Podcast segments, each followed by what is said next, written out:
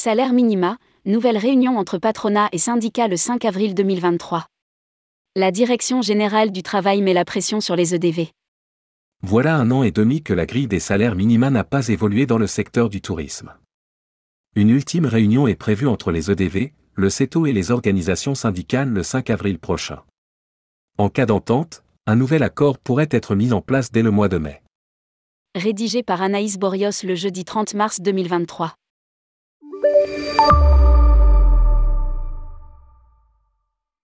Les négociations concernant la revalorisation des salaires minima dans le tourisme vont-elles enfin aboutir?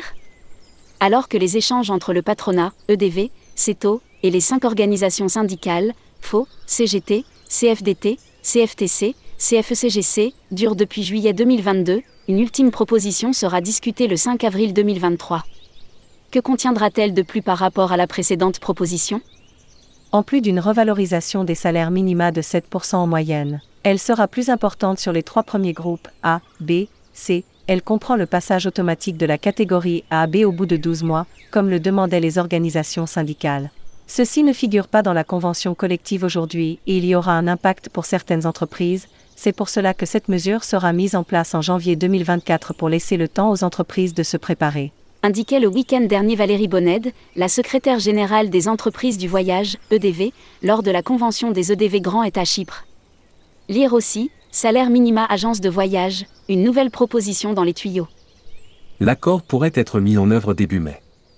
La proposition comprend également la déconnexion du calcul de la prime d'ancienneté de celui du calcul des minima, avec un rythme de négociation à part, avec un montant à part. Nous avons soumis cette proposition au conseil d'administration des EDV, qui l'a validée.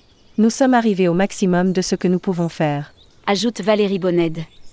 À l'issue de cette réunion, les partenaires sociaux seront amenés à se prononcer. Si plusieurs organisations, représentant la majorité de la représentativité du secteur, y sont favorables, alors la négociation aboutira à un accord qui ne pourra pas être dénoncé.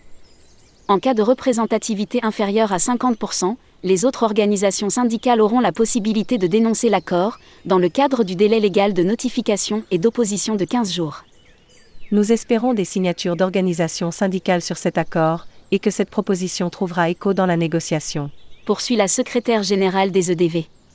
Si toutes les conditions sont réunies, l'accord pourrait être mis en œuvre début mai. Les dirigeants devront alors modifier leurs paramètres sous peu. En attendant qu'un accord soit trouvé, la Direction générale du travail continue à mettre une pression très forte sur les EDV, témoigne Valérie Bonned. Ils veulent savoir où nous en sommes, mais... Nous avons beaucoup de mal à négocier avec les partenaires sociaux. Ajoute-t-elle. Avec cette ultime proposition, les EDV estiment faire un pas très important en termes de montant des minima par rapport à ce qu'était l'usage habituel, c'est-à-dire une augmentation de 2 à 3% lors des NAO.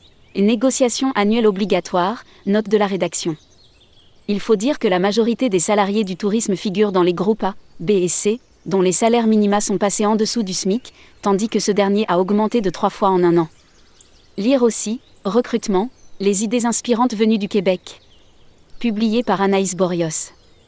Journaliste, tourmag.com